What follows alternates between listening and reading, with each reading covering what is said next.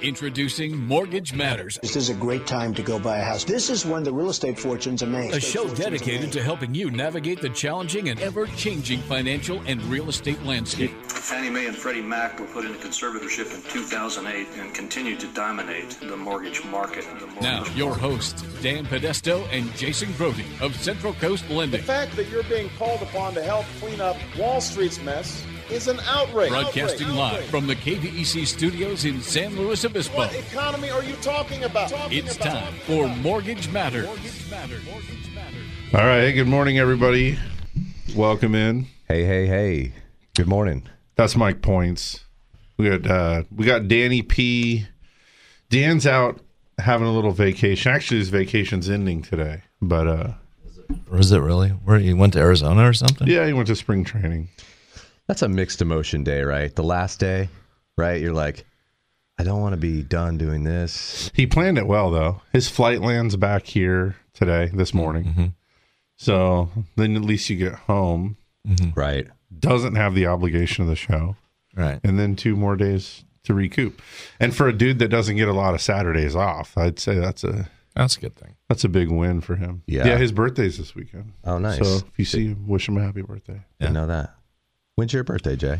Cinco de Mayo. Oh, man.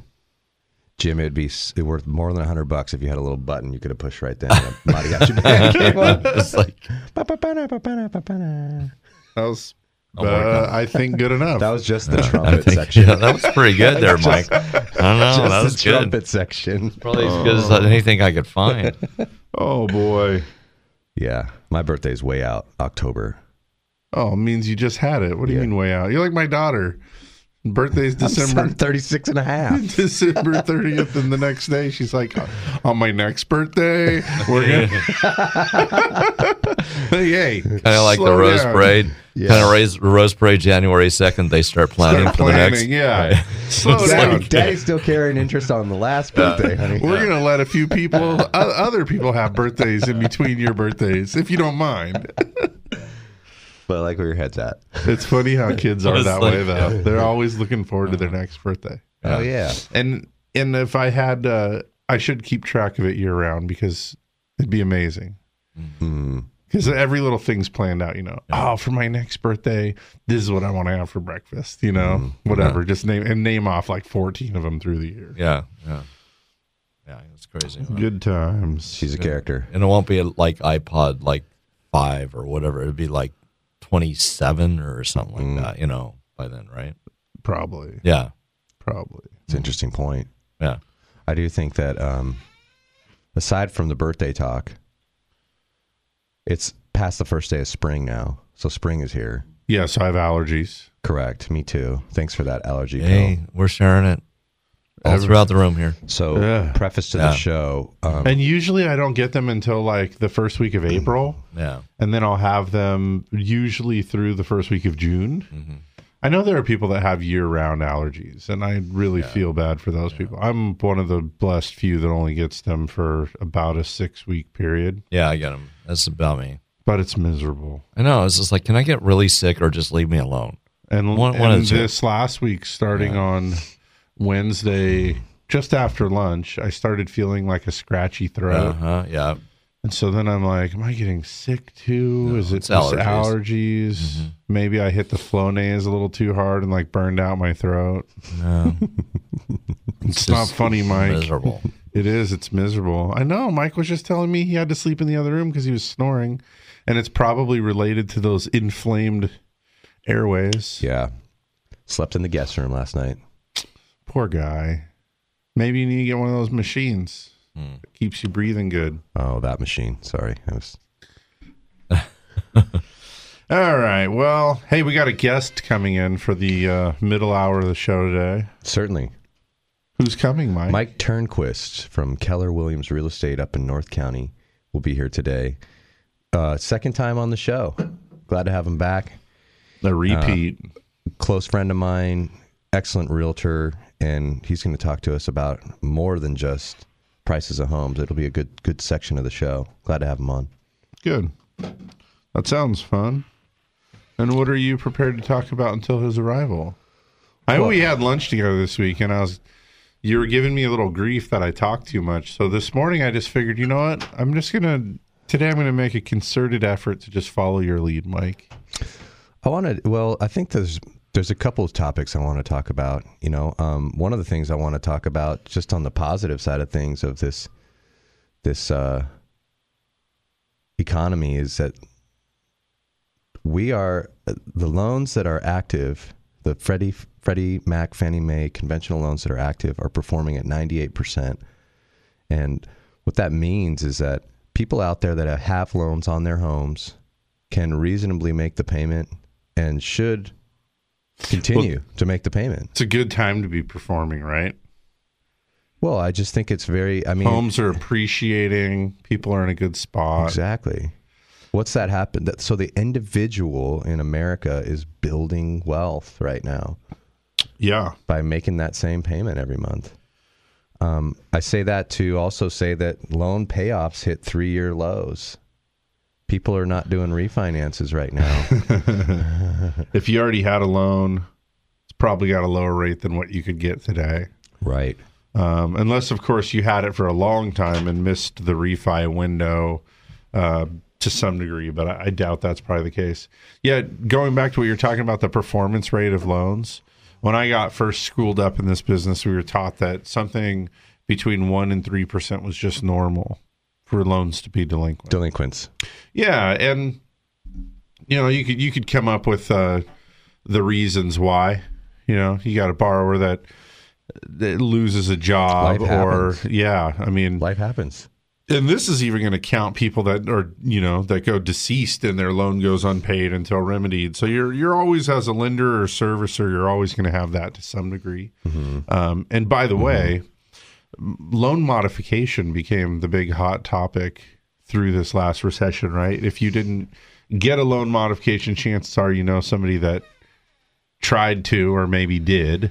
Uh, it was it was all kinds of talked about. Right? Yep. banks have always had a loan modification department. It wasn't something new. Um, in fact, working out those delinquencies and being able to craft forbearance agreements or work with people on a deed in lieu of foreclosure. These are the type, types of things that the loan loan modification department generally worked on. That being said, I think once the recession hit, when loans hit, ah, I'd I got to remember back to the stats, and I I dare I dare um, guess that delinquency rates. What do you think delinquency rates were at the peak? Oh, I bet you they were in the 30s. Yeah, I bet you they were. I, th- I bet you. you I was gonna We say- can look that up. It was. Um, I'm I'm googling it now. I was going to suggest that it was in the in the high twenty percent range. yeah. Um, delinquency rate I guess for good radio, I for aggressive. Single family. Oh, so this was published by the St. Louis Fed. And let's look here. Um. Oh gosh, we're way off. Was it in the 14, 15? It looks like quarter one 2010 was where they peaked at 11.5%. Wow. well, just to put that into perspective, I Good mean, thing this isn't Final Jeopardy, huh? You would have wagered a bunch of money and lost a lot. yeah, I, just, I, I don't know. Need, Right, right. We needed it to be more prices right style because somebody should have said 1%. Yeah. Yeah, it felt okay. So, you know, but I mean, that being said, you're talking about something that's somewhere between four and, and five times the average. Mm-hmm. That's a lot. We're today, as of January's numbers completed and in, we're at under 1%. This little chart that I'm looking at on the St. Uh-huh. Louis Fed has a slider that gets us to Q4 2016. I mean, what a decline. Basically, the, the substantial decline happens in Q3 2012, where the delinquency rate is at 10.4%. percent mm-hmm. And it declines from there steadily. I mean, every every increment you could measure, it declines all the way down to the very tail end of the chart here is Q4 2016, where it's at 4.15%. delinquency rate back in Q1 of 2005 1.4%.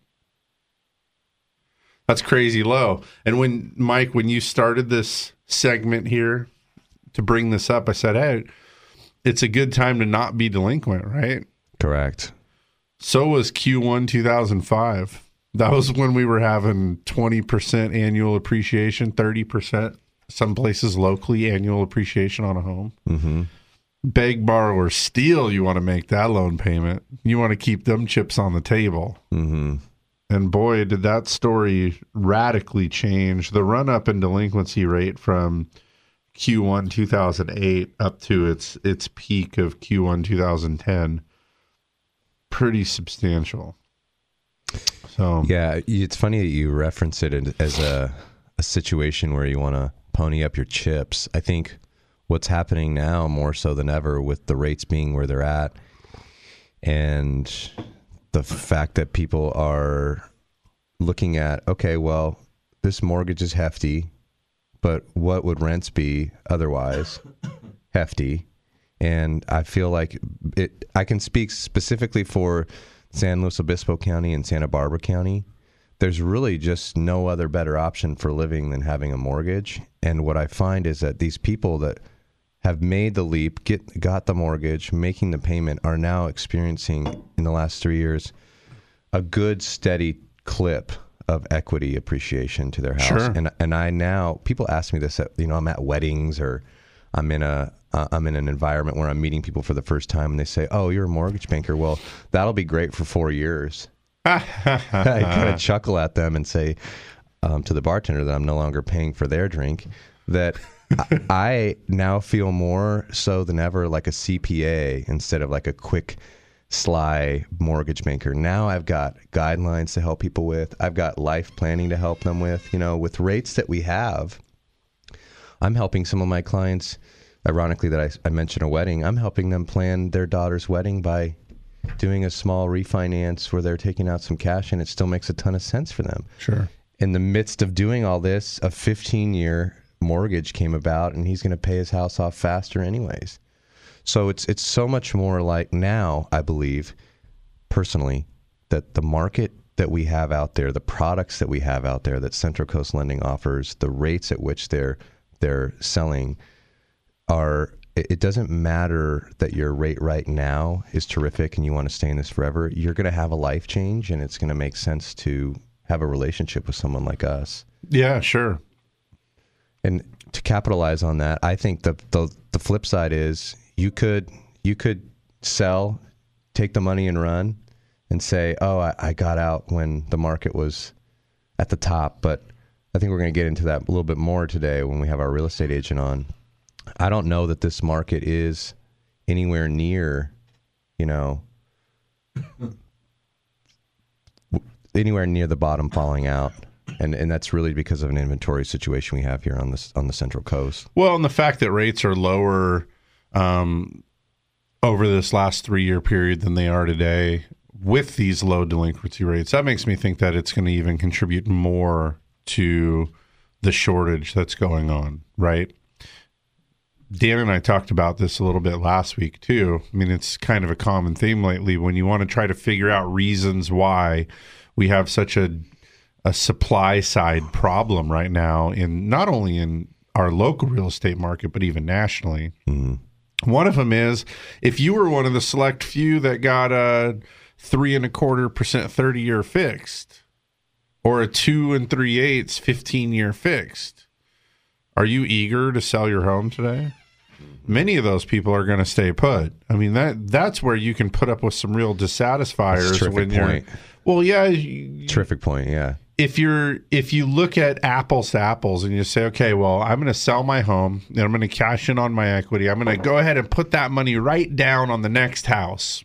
Boom, right into the very next house. Mm-hmm. And so I'm going to end up maybe I buy a house that's worth a hundred or two thousand dollars, hundred or two hundred thousand dollars more than my current home, so I can get into the country club or into this better school district Sure. or with this extra square footage, the house with the pool, the horse acreage, whatever it is that you're after, whatever that wish list item mm-hmm. is for you, mm-hmm. you're going to look at that, and now we have there's a couple of factors there. Okay, great. You're going to put all of your equity, and you got a lot of great equity from the home that you have right now.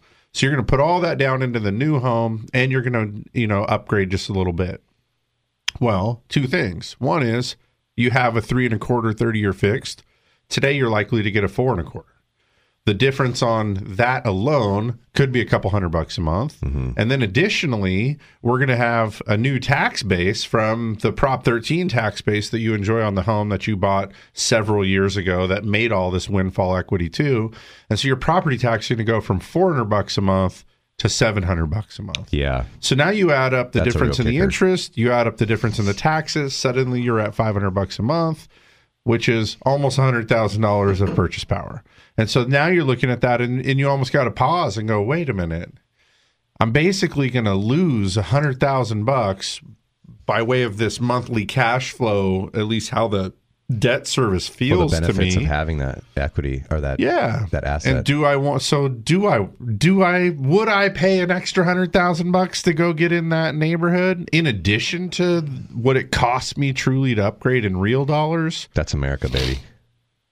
Most Maybe- people are going to say yes. maybe maybe not um i can imagine there's a lot of people that are going to say no by the time they see all the dust settle and they just go you know what i'm just going to stay put for a little bit longer uh so anyway that's just one of several reasons that we have a supply side problem right now is that there's just people that are with their rate, with their tax base, with the market. Um, they're just happy to just not be involved in selling and buying, and and so those existing home sales numbers aren't aren't quite what they would be if the roles were reversed. I mean, let's suggest that we have the same inventory problem that we have today. Uh, which is light inventory, right? I mean, if you're a home buyer, you realize today there's only so many homes that you can go take a stab at today. Um, but let's just say that that in today's market, everybody for the last five years averaged a four and a half 30 year fix, and then in today's environment, the interest rate is three percent. Yep. You'd be way more inclined to make a run at. Oh, wait a minute! I can upgrade my home and I can get a lower interest rate and, and payment in the process. Now you're bringing those people in droves off the sidelines. They'll want to participate in that. Why wouldn't you? So really, I mean that that to me is one of the significant reasons why we have the the little challenges we have. Yesterday, um a I wonder if I should even say what part of the county it is because I feel like it could you could figure it out. A builder in the North County, that's what I'll say, rather than tell you the the neighborhood or city that it's in. A builder in the North County was sharing the sentiment with the salespeople that they wanted these this most recent um, development sold as fast as possible. And the sentiment was sort of trickled down from the top that they were nervous that the bubble was about to burst. Think about that for a minute. Talking about chips on the table. I suspect a little bit's lost in translation there. I do. Um, first of all, if you're a speculative builder, right, you're going to build a track where it's your intention to bring product to market. I mean, your goal probably is to sell it as fast as possible at all times, anyway, right? You want to get out. You want to get out from under it. You've got, generally speaking, you've got That's carry, the model. That's the model. Right. Well, and you got to figure these builders are probably on average they're into these projects for several years, right? From the day that they identified the, investor. lot and first dreamed it up, and then they bought it, and they got through planning, and then they got through Entitlements. you know all that. all that whole thing. Then they break ground, and then they wait out the weather, and now they've built a final product that they're that they're hoping sells right away. What is that? Uh, I mean, in San Luis Obispo County, is that three years? I'm going to guess that that three to four years is probably average. There is a development that is finally broken ground in San Luis Obispo proper that has been waiting 18 years to get here. it's astronomically Well, high, but and I'm guessing they didn't press it for the last ten years. anomaly. It's going to be a phenomenal, phenomenal development. Really well located, but yeah, I mean, talking people's careers. Yeah, that's a long time. Yeah. My point But- is though is that from you soup to nuts, it's going to take if you. it was four years, let's say it's four years ago, and you do the the budget on this project and you plan the whole thing out, and you go, okay, I'm gonna I gotta go from dream to done in a four year period, and you're getting the market right now. You've got to be thrilled with what the market's done during that four year period for you, oh, right? Oh, yeah. I mean, the market in four years, I got to suggest, is up probably 25 to 30% over the last four year period. Mm-hmm. In some cases, locally, it's going to be more. But so if that builder penciled this project out with only a 10% profit, maybe 15%, and I understand this is kind of the maximum of what they're getting out of that. So they pencil this out with a 10 or 15% profit. By the time they're finally selling it, they're closer to 30% profit for, you know, and maybe there's increases along the way. I don't know. I hate to generalize too much, but point being, it's a pretty good place to be in this market right now if you could sell. And I would want to sell right away anyway. But to suggest that that idea that this market is in a um, potential bubble position, I just thought was really interesting to hear that sentiment come out. And I know we so we got to take a commercial break. We have our guest waiting here in the green room. We're gonna we're gonna bring in our guest here. That's a a, a pretty busy real estate agent, and um, this will be a great place to launch this conversation. Is to talk about this idea. Um, this I had lunch with you guys on Wednesday, and you guys brought up this idea that there's bubble talk out there. And I have to admit, and I said it then, that was the first I heard of it. And then lo and behold, yesterday, I heard this conversation coming from this North County builder. Um, and so I'm interested in that. Um, these are the first two examples I have of of running into this bubble sentiment, and I, um, yeah, I'm excited to explore that. So we're going to go ahead and take the first commercial break here of the show, and we'll be back in a couple of minutes. We'll bring in our real estate guests and get going on this. Stick with us, guys. Mortgage Matters with hosts Dan and Jason will be right back. Join the conversation by calling 543 8830 or 800 549 5832. Hi, this is Jason Grody of Central Coast Lending. Too often, potential home buyers disqualify themselves believing they need perfect credit. The fact is, we can finance home buyers with low credit scores, collections, bankruptcy, foreclosure, or short sale. Before you meet with a realtor, step one is to get pre approved. Just call 543 loans. Central Coast Lending is an equal housing lender. California BRA number 018-39608. DBO number 6054783. MLS number 328358. We're the mortgage experts on the Central Coast. Central Coast Lending. For those of us who live here on the Central Coast, we know this is a unique place to have a home. And for over 30 years, Patterson Realty has been a vital part of San Luis Obispo County. Patterson professionals have led the way in real estate by adapting to new market conditions to make sales happen. What they offer is the quality of their people, agents working just for you. Get the experts at Patterson Realty on your side. Experience the Patterson difference. Call 544 8662 or online at pattersonrealty.com. Through seven presidential administrations, bull and bear markets, and unprecedented change, Blakesley and Blakesley has been here helping residents of the Central Coast reach their financial goals. So if you need retirement advice beyond Social Security, want to roll over an old 401k, or simply seek guidance through an important financial decision, visit Blakesley and Blakesley in San Luis Obispo, Paso Robles, and Santa Maria. Blakesley and Blakesley for the service you deserve and the advice you trust. Member FINRA and SIPC. You're listening to Mortgage Matters on KVEC News Talk 920. If you missed any part of the show, log on to centralcoastlending.com for archived shows and more. Now, back to your hosts, Dan and Jason from Central Coast Lending.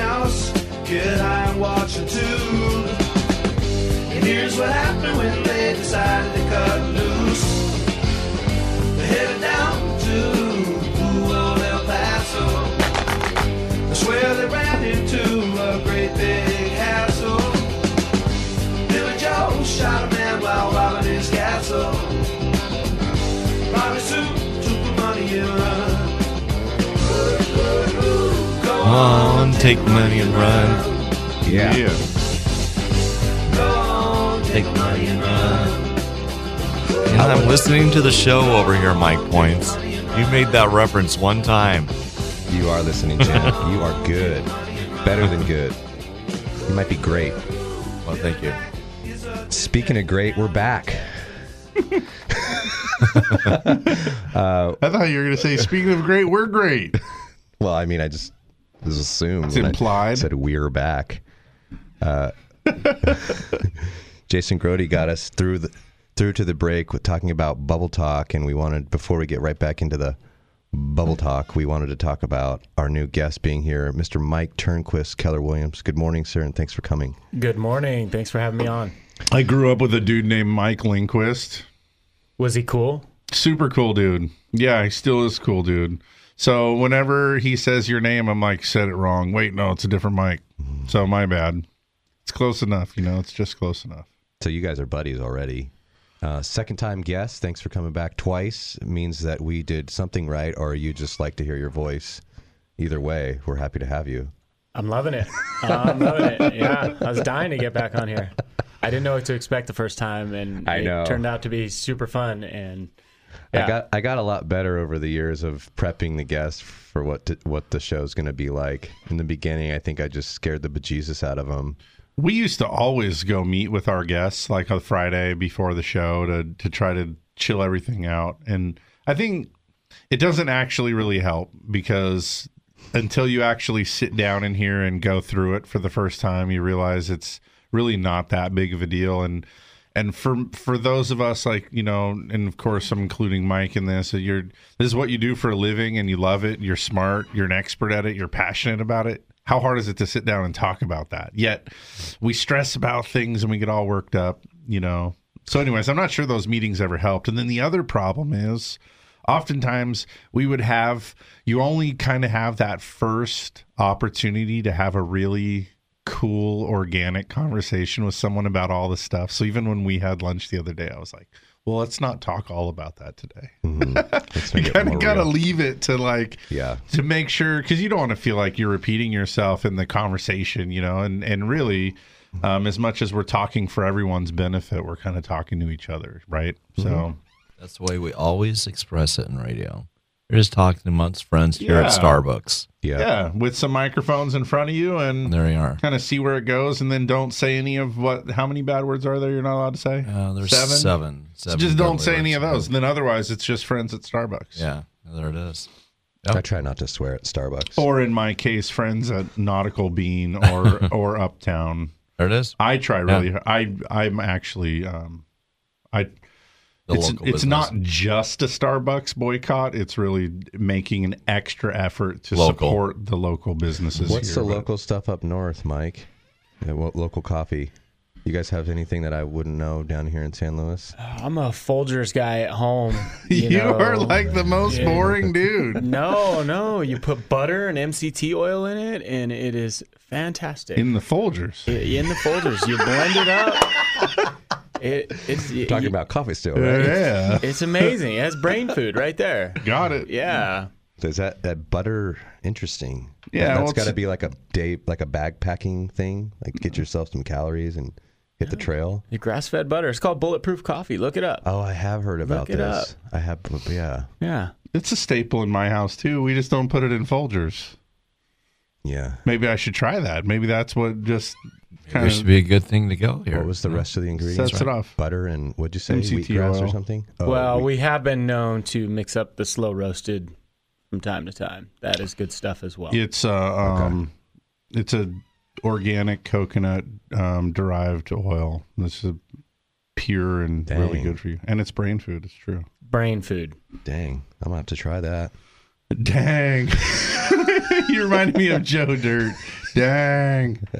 All right. So um, let's dig in and talk about this stuff.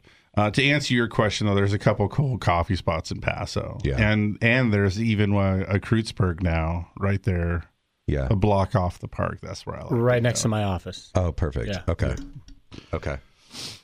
Noteworthy quick plug, Mike. Tell us quickly how long you've been in the business, and uh, just again, you know, really, just give us a little background about you, really quick, for the listeners. Okay, my name is Mike, and uh, I run a small real estate team out of Keller Williams in Paso Robles called Seventh Level Real Estate.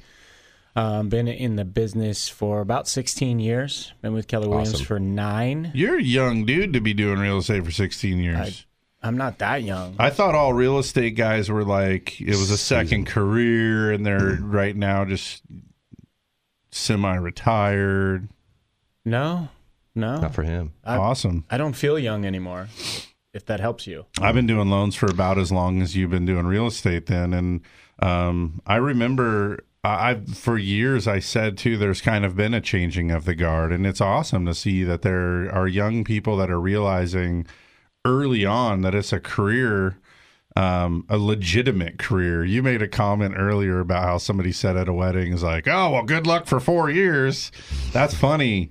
Um, Yeah, not not for us that work in this industry for real and we're serious. Right. And and you touched on this before, but when you make a business and a career out of being in these real estate and financial services, not only is it very rewarding, but it's also uh, I don't believe very cyclical. I mean, yeah, the market changes and how you do what you do changes right. a little bit, but there's an awful lot of room to stay busy all the time if you're really providing value. So, Yeah, anyway. I was almost 100%. busiest when the market was falling. I was a, I was really busy, you know, from 2000 2007 on, um, helping people get out get out of their homes they couldn't afford anymore. yeah. Yeah. I, mean, we, we, I, I lost count, but we're we're in the triple digits for you know short sales, you know, processing those, and that was a Mm-hmm. that was a big a big niche. Right. You know, I'm I'm still working on one right now. Yeah. You know, surprisingly enough. Yeah. Yeah, that is a trip. Um, tell me about that just for a second. How did how did somebody? I mean, isn't it true that everywhere in our county is basically back to where it was? For the most part. So Yeah, somebody just close. like ultimately bought at the Uber top and probably got value stretched enough or something. Like, how do people still? They're still in that boat. This one was uh, the people moved to the beach and started renting out their house in North County, and it it didn't go well from the start. They they rented it to a friend who then had a new friend move in as a roommate, and then another roommate move in, and the original friend moved out. So they were stuck with these tenants that absolutely destroyed the house. Oh no! They had finished remodeling it. It was absolutely beautiful. They tried to sell it um, in, in the five hundred thousands, and it didn't quite sell. So they pulled the money out and bought the new house. I believe this is the story.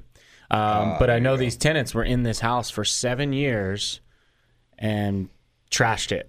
I mean, how you take a chunk out of the front of your dishwasher and break every piece of granite countertop in the house, and I mean, Hmm. it, it is bad. Like I, really Yeah. bad.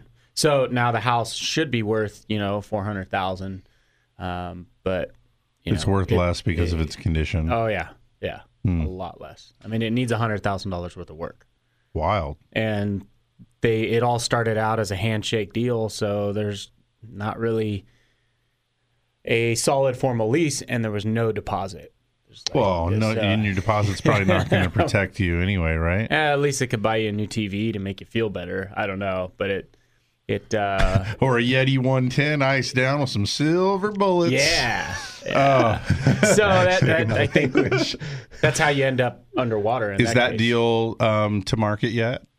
yeah we're negotiating with the bank Okay. But uh, as a would-be buyer, somebody that's looking to want to buy that place, it is an escrow It is Yeah, okay. yeah we had multiple offers on it the first week yeah Yeah.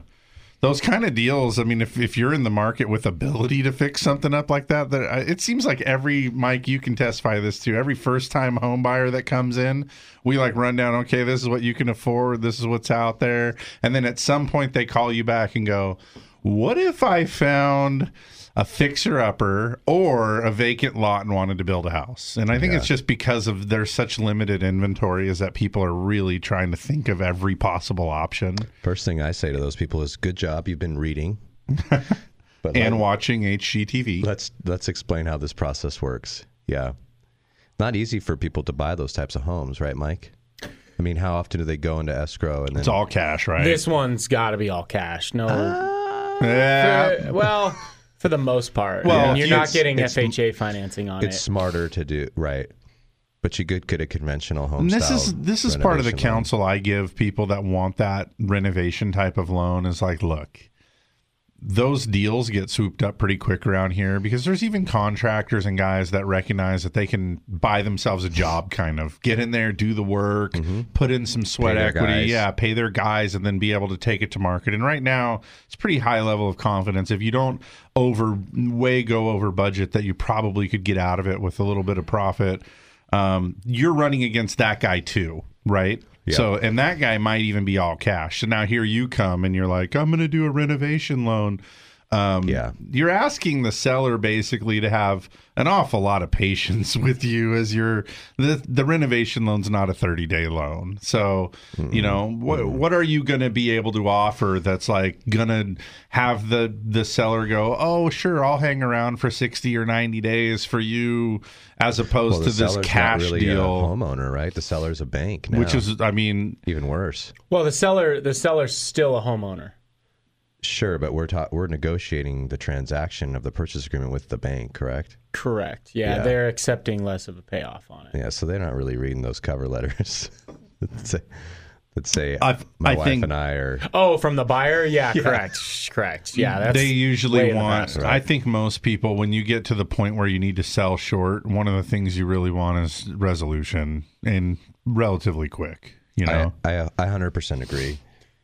I mean, there's a process. I mean, we had multiple offers on the property, and it it's not always necessarily the highest price that you'll select in a situation like that. Interesting, yeah. There's there's so many things you want to look at, and you want to kind of guess where the bank is going to value the property at. Um, you also want to look at the type of buyer, and because the transactions take three months, four months. You know, I've done them in upwards of a year. A lot can happen with that buyer at that time. So you want to make sure that the the transaction is set up in a way that has some, you know, hooks the hooks the buyer a little bit. And you mm-hmm. want to make sure that buyer is going to be able to close mm-hmm. in that 4 months or 3 months later. Mm-hmm. So and and oftentimes I'll be honest with you, we pick a lot of offers by history of the real estate agent that represents them because that's the person that's going to educate them and scare them on the process. And if they're filling their head with negativity or you know lack of faith in in the short sale, um, you can get a lot of buyers to go sideways. And so you Yeah. really want to pick.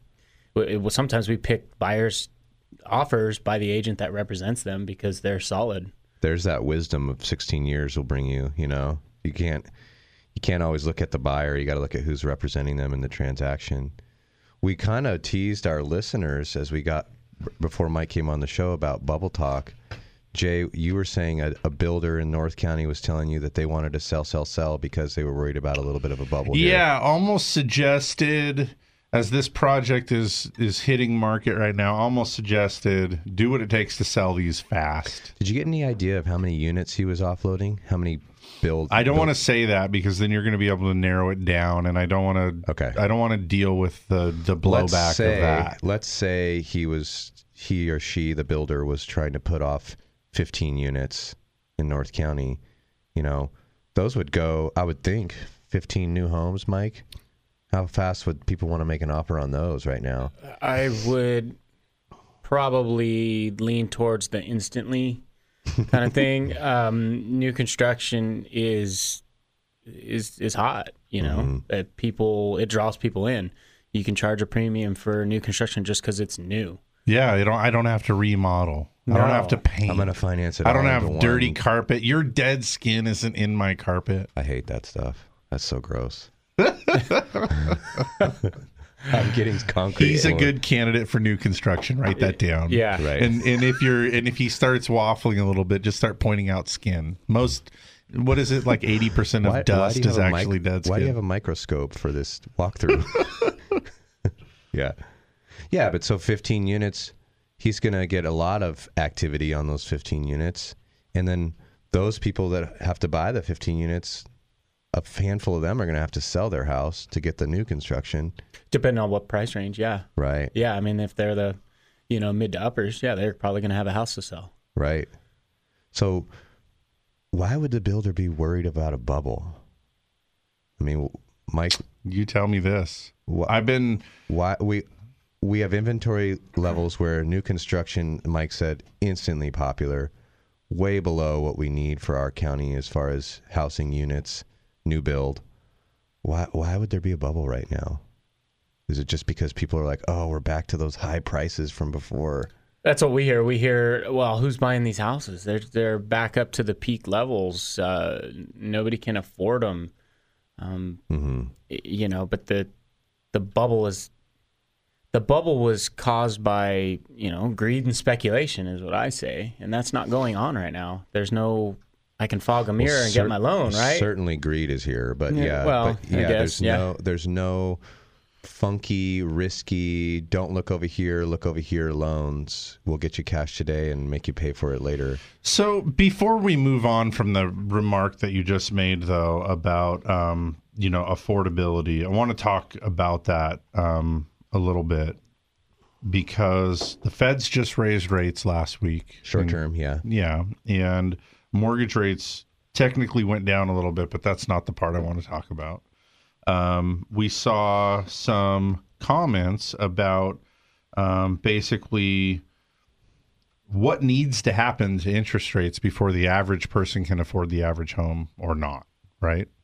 Um, one of the one of the things that was um, that I clipped and hung on to, and I did, I shared this on the radio last week, but I wanted to um, I just pulled it up right now because it's relevant to this conversation. But first American chief economist Mark Fleming um, revealed some survey data and shows that mortgage rates would have to be significantly higher than they are today before there would be any measurable impact in a borrower's ability to qualify. And suggests that interest rates ultimately need to hit 5.4% um, before home buyers are will begin to decline to enter the home market. And so, you know, as a guy, First American, you got to wonder, oh, who's that company? Who's this guy? Does it mean much? Does it mean much to me or you? I don't know. Frankly, I don't really care. Um, Mike, talk about this for a second, and and you too, Mike and Mike. Um, who's buying homes right now? Are these guys pulling up in Teslas? No. No. Who are they? It's I mean, your- think of your last three closed purchase transactions right now. Who bought these homes? Tell me about the buyers, their professions, and their income levels. I know you got to rack your brain for a minute. Well, I don't know their income levels. That would be, you know, they don't. I had I a- let Mike handle that. I had a, a single gentleman works for um, fire department in Arroyo Grande. Paychecks. That's all he has for income. A little bit of savings. He scratched together his E Trade account. Mom, dad gave him a small gift. I got another borrowers out in L.A. County that two young couple put together their paychecks, bought a house with five percent down out in Pioneertown, California, and most of them are going to be people that are don't have twenty percent down and have just enough income to say, "Why am I renting? Yeah. Why am I renting?" I just pulled up the very last file that I funded. Happened to be last week. Um, purchase for some first-time home buyers. Um, they bought a home. Let me look at the purchase price. They bought a home. Oh, they found a modest little home in Paso Robles for three hundred and ninety thousand dollars. So not, yeah, not overly expensive. She, they both work. Um, she works as a social worker and makes uh, about fifty thousand dollars a year, and then he works as an engineer and likewise makes about fifty thousand dollars a year. So they could buy a house. Um, they're and they're by the way, them. they bought about half That's of what their buy for them. affordability Exactly. was. Yeah, they bought pretty low for having combined income of a hundred grand a year. But that being said, um, my point is is that oftentimes these people that are buying homes right now, they're yeah, you probably have two jobs in the household, but they're these we're not talking about the bar is not you don't have to be making two hundred thousand dollars a year combined income to buy a house here in SLO. You mean we we have people regularly that combined income is eighty to ninety thousand dollars a year, and they are able to find a house to buy in SLO. Um, So anyway, Talking it, SLO proper or SLO county? county. Yeah. I think that's a clear delineation. Yeah, you got to. I mean, obviously, San Luis Obispo is proper. You, you got to have a little bit more going on because the, what's the entry right now into SLO? I mean, you get condos in the 400s, and then Yeah, but then you got an HOA of 250, so you might as well buy a single family residence at 515. yeah, and that's probably about the the entry level p- price for a single family home, right? Correct. Somewhere in the low fives. Sure. You're talking Laguna Lake area. But up in Paso and Atascadero, I've seen a lot more listings come out in the last two to three weeks. Some nicer homes, really nice. So I'm interested in seeing why those people are putting their six, six hundred thousand, seven hundred thousand dollar, you know, San Gregorio Road, Del Rio Road, all that stuff up in the northern county is coming on the market now. Is it just people are getting older and they're downsizing, or is it people that are worried? Mike, Well, like you said earlier on the show, um, life happens. You know, I mean, it, how many people do you know that plunked down roots and stuck somewhere for 30 years? Yeah, my Yeah, grandparents that's- did it. Yeah, it's pretty rare My these parents days. didn't. You know, Yeah. the the average person s- s- uh, stays in their home seven to nine years now. So there's, you know, a lot of that. Yeah. That's not 30 years. No. Yeah. Well, and people, like you said, life happens, but some of the specifics about what happens, though, is um, you'll have relocation from work. I mean, that's a big one. People coming and going because work moves them. You have growing family size, oftentimes, or a need. I mean, a couple of the clients that we're working with right now are um, parents are getting ready to kind of move back in, type of thing, where they're hey, you know, I'm trying to find this house that has a guest house out back so that I can be able to help accommodate this. Or um, in some cases, one of the couples that I'm working with right now, they're going through a divorce. So they're selling Yeah. their home and they're going to be, uh, you know, basically trying to buy um, again as individuals as opposed to the married couple. So those are the kind of things. Some some of those people are selling for those reasons.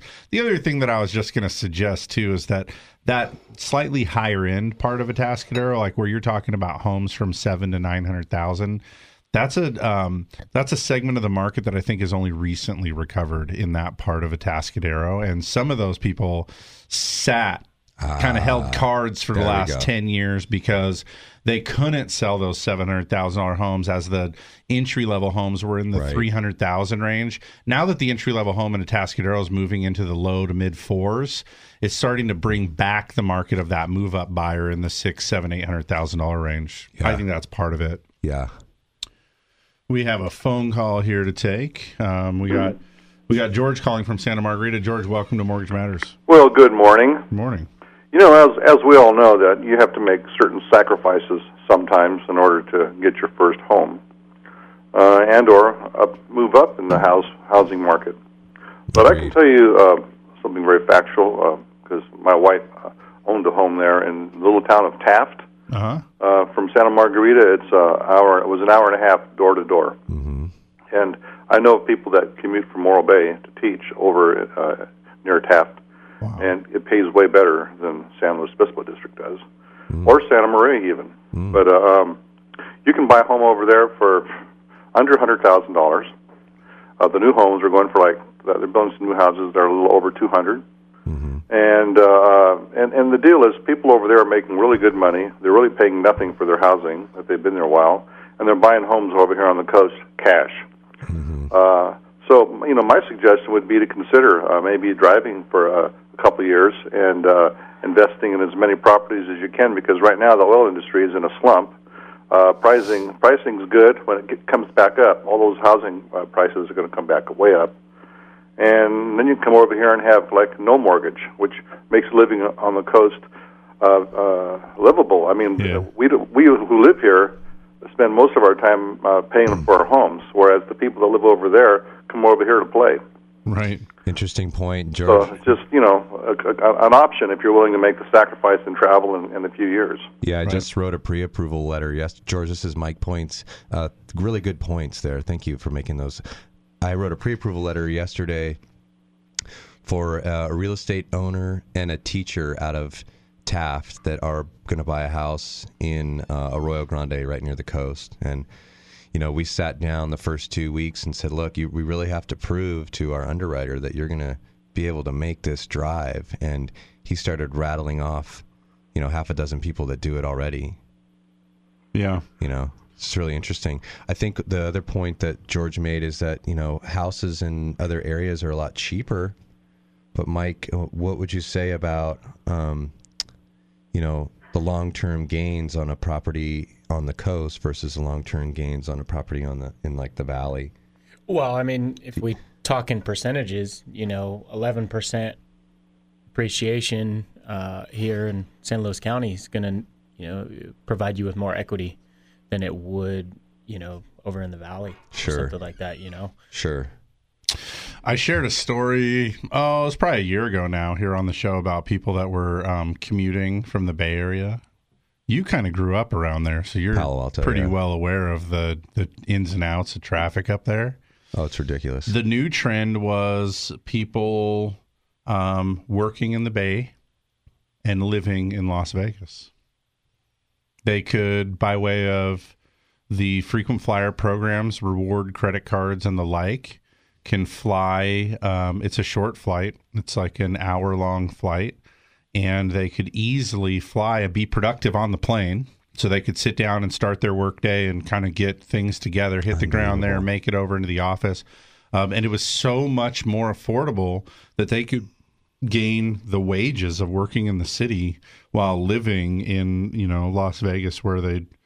I, it seems that Las Vegas is just in a constant building and growth cycle. I mean, for a while there, Las Vegas was one of the fastest growing cities in the United States, Have you and I recently can imagine been- it still is. Have you recently been to Las Vegas outside of you know the casinos and the strip and the entertainment? Not really. I mean, I, I, when I go to Las Vegas, I generally am like like most people. I drive in the 15 and then get in there and do whatever I'm going to do and don't really leave. But the last time I flew in was two years ago, and in flying in, um, you know, and I drove in probably a year and a half ago. But I remember as I came over the hill into Vegas, the um, you could just see the streetlights of residential neighborhoods forever.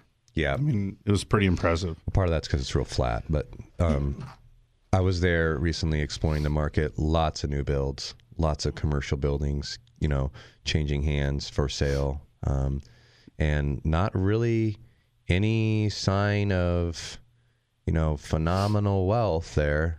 Just your average people, but just houses going in, boom, boom, boom, boom, boom. I was actually in Las Vegas about six months ago, and just it seemed like a lot of new infrastructure, like bridges and things Yeah. like that, in the highways, and just That's a good point. Yeah, yeah, I'd agree with that. Yeah. Um, and just the the strip is constantly changing. But once you get out of the strip, I don't know. Yeah. Um, all in the same, you know, you've got, as we get ready here to take a break at the top of the hour, I, want to make sure people know that, that um, Mike's going to be here for the next half an hour. I want to get into some other questions with you, Mike, about, um, you know, things that happen in a transaction that can slow down, you know, how people set up for disclosures when they're listing their house, what they should be aware of, and all those things. So, right when we get back from this break, I'd like for you to just give us some education on that. And Okay. hopefully, as we get back, Jim will have another great song for us. So stick around. Get yourself some butter in I'll that find coffee. some. There's a lot of songs about Las Vegas, all right? and get ready. else to put Get some there, brain food. We'll be back in just a bit. Stick around for more Mortgage Matters.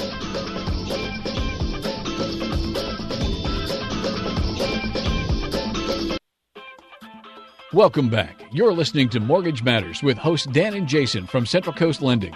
If you want to join the conversation, call the show at 543 8830 or 800 549 5832. Now, here's Dan and Jason.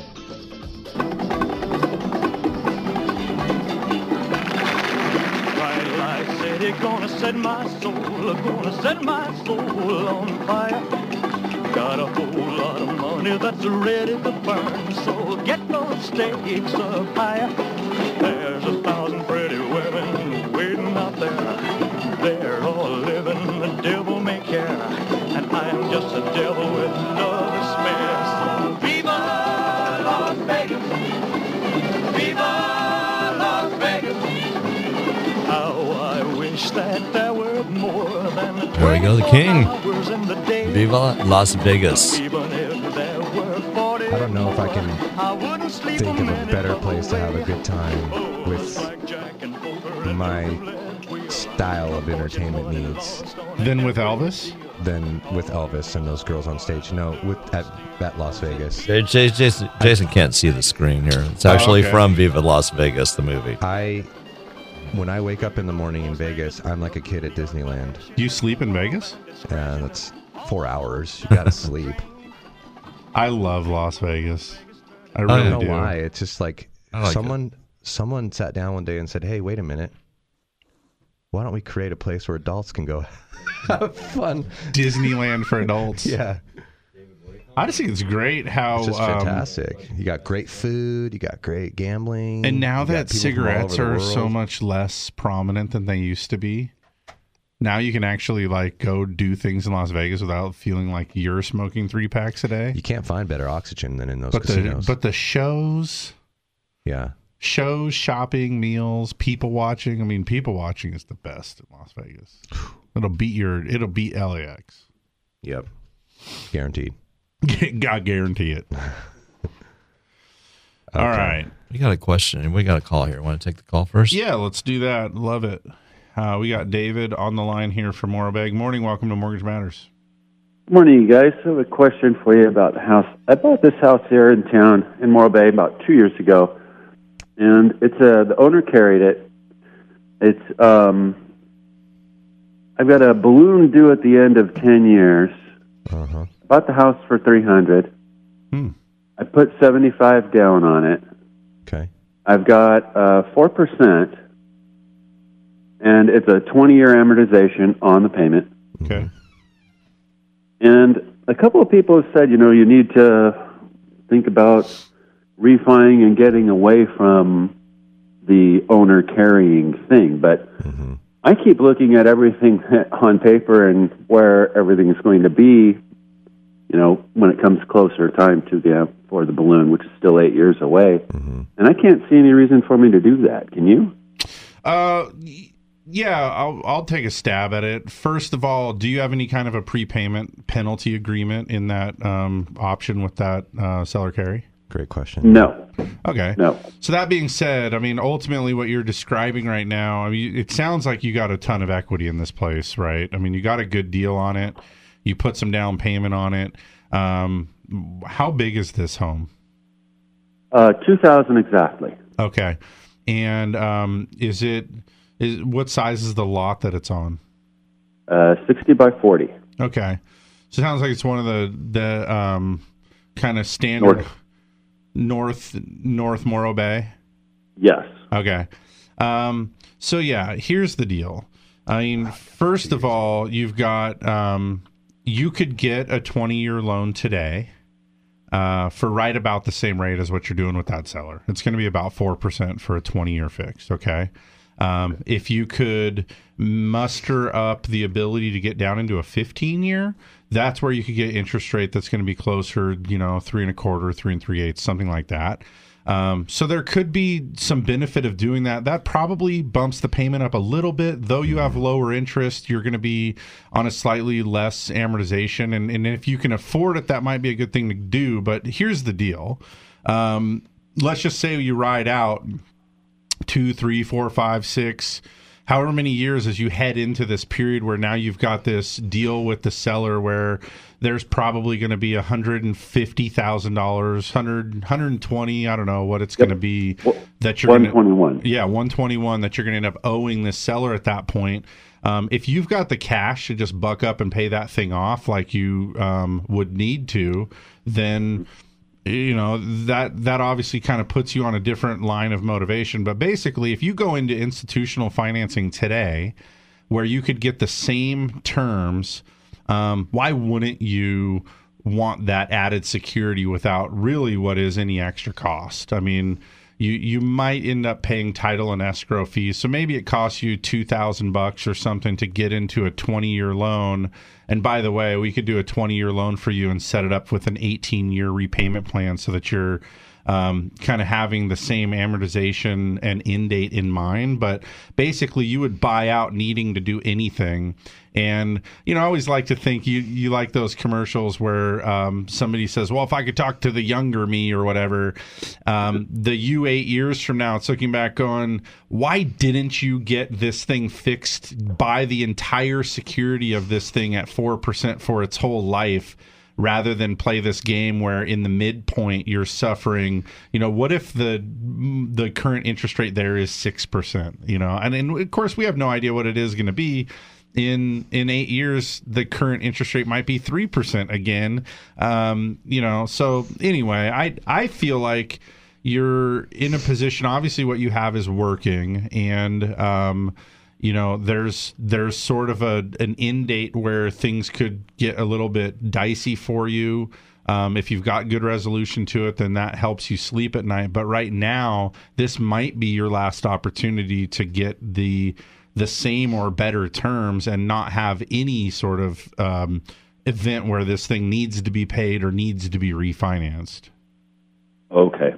All right. Well, that clears it up quite a bit. That, I understand your point. And that David- makes it a lot clearer. For So me. here's the deal, too. By the way, is if you want to do this, you could, you know, like here you go. It's Saturday. You're listening to the radio, so I hope you're having a nice, relaxing day. But you could go onto the website and fill out a loan application, um, and just say, "I'm the guy that called." Um, about the you know the 20 year seller carry deal and um, send me some options and then what we can do is prepare a few different options for you on monday morning that are like hey well here's what a 15 year looks like here's what a 20 year looks like there's options to have um, no closing costs. You can kind of play with the rate a little bit to, to manipulate the cost of the transaction. And basically, what we'll do is just send you that information for you to ponder.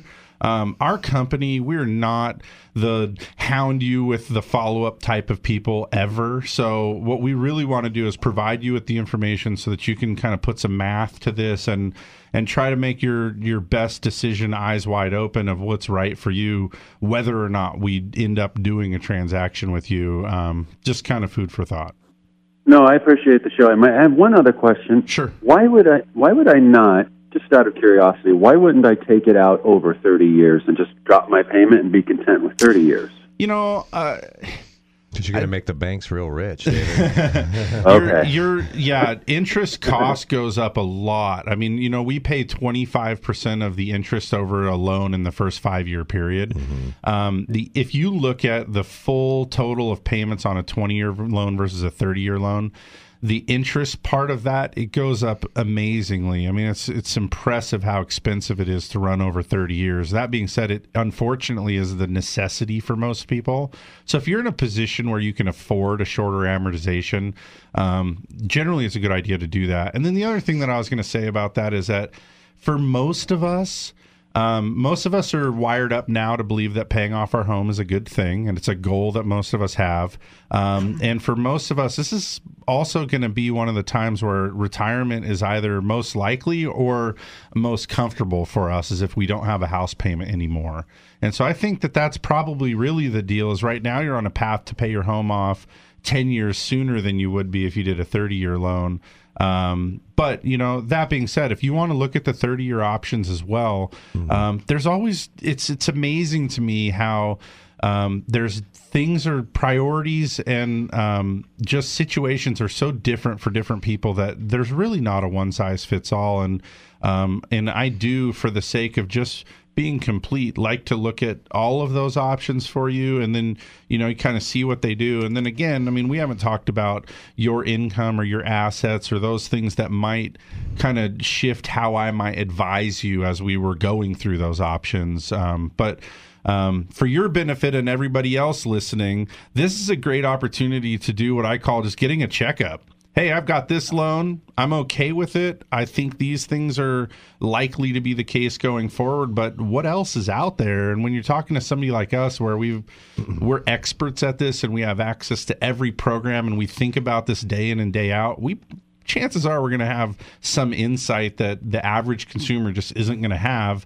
And like I said, it's a no pressure thing. I'm gonna, I want to provide you with your options help kind of get you to the point where you can make a good decision and then um, just go with it. Hey, David. David, this is Mike. This is Mike. Mike, the lender, not Mike, the real estate agent here. I got another question for you, just for food for thought, since we're brainstorming here. Um, you're at a very peculiar time in ownership for this. You've lived in it for two years now. What's your goal with the property? You want to I'm gonna forever? not. You know, it's it's set up to where I can rent out one floor and live in a different floor. Ah. And I'm probably going to end up doing that later on. I don't need to right now, Mm-hmm. but I'm 50, so I have no intention. You know, I'm two blocks from the beach. I have no intention of going anywhere. Okay, very good. So that's it. Yeah, and so if you know, again, we'll go more into this once we can kind of get one on one with you. But if I'm looking at this from a standpoint of like, if you if you maybe intend for this to be your forever home, um, what does retirement look like for you 15 years from now? And and if that means we're renting out the down floor to supplement income so that we don't need to work. Um, and then maybe doing a 30 year loan is the right thing to do. And then here's the curve.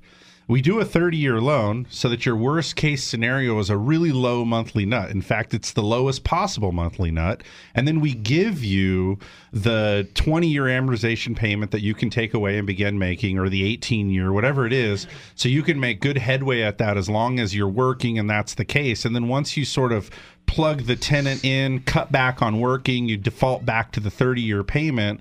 Um, that gives you the kind of the best of all worlds. That's that's one of those approaches that I think when when we get to be able to sit down and find out what all of the ins and outs are of you and your priorities and your likely future and, and kind of craft an idea that might work the best for you. So, um, Okay. Cool, David. Thanks a bunch for calling. Um, that's a beautiful call. It gives us an opportunity to to kind of shift gears on the, the conversation a little bit and kind of again reiterate some way that we add value that is hard to just um, show off here. So I appreciate that. You you lobbed us a softball for sure. Thanks. I appreciate you guys. All right. Thank you. Have a good one. Um, let's do a commercial break so that we can kind of get back and do a, another segment here. I I know you we started this by wanting to kind of bang this phone call out first, but I have some questions for you, Mike. We also um, at our lunch the other day you mentioned um, San Luis Obispo proper has some um, challenges on the horizon for would-be sellers that are kind of an interesting thing, and so um, I want to talk about that a little bit. But uh, anyways, guys, let's let's do a commercial break. We'll be out for just a couple minutes here, and then we'll be back uh, with another segment of Mortgage Matters. Mortgage Matters with hosts Dan and Jason will be right back. Join the conversation by calling 543 8830 or 800 549 5832. Hi, this is Jason Grody of Central Coast Lending. There's a common myth that home buyers need to save a 20% down payment to buy a home. The fact is, we offer numerous zero down and low down payment loan programs. Before you meet with a realtor, step one is to get pre approved. Just call 543 loan. Central Coast Lending is an equal housing lender. California BRE number 018-39608. California DBO number 605-4783. NMLS number 328358. The mortgage experts on the Central Coast. Central Coast Lending. For those of us who live here on the Central Coast, we know this is a unique place to have a home. And for over 30 years, Patterson Realty has been a vital part of San Luis Obispo County. Patterson professionals have led the way in real estate by adapting to new market conditions to make sales happen. What they offer is the quality of their people, agents working just for you. Get the experts at Patterson Realty on your side. Experience the Patterson difference. Call 544 8662 or online at pattersonrealty.com. Through seven presidential administrations, bull and bear markets, and unprecedented change, Blakeslee and Blakeslee has been here helping residents of the Central Coast reach their financial goals. So if you need retirement advice beyond Social Security, want to roll over an old 401k, or simply seek guidance through an important financial decision, visit Blakeslee and Blakeslee in San Luis Obispo, Paso Robles, and Santa Maria. Blakeslee and Blakeslee for the service you deserve and the advice you trust. Member FINRA and SIPC.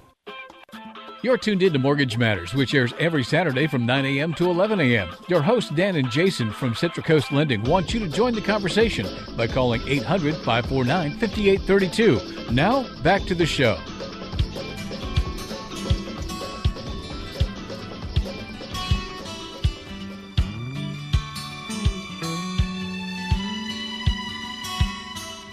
Across the bay, a lady waits to hold me tight. My boat and I are ready to set sail.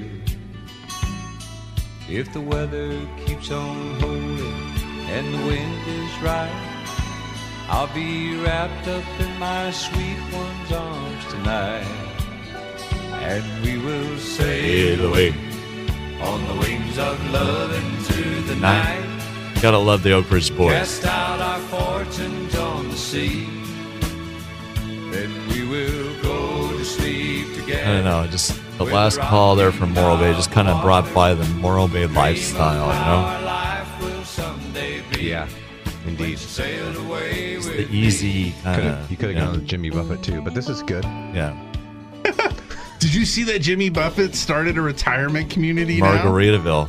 for all the that's parrot so heads that want to like retire in style. Of course, it's in Florida, Yeah. but it's like a whole Jimmy Buffett themed How about- Margaritaville retirement. Yeah. How about Yeah. that guy creating a life plan and just doing it, dude? There's called, there's like, He's uh, nailed I'm into it. The And restaurants- I'll tell you what, I have a new goal now. Is I'm going to retire there. Like when I when I'm, I mean, I want to retire and, and live outside of that environment for a while. But when I'm ready for like a assisted living community, that's where I'm going. there's even a yeah. cheeseburger, cheeseburger in Paradise Yeah. restaurant. Oh, of course. Yeah. I mean, this is great. That's where I'm. Flip flop retail stores all over the place.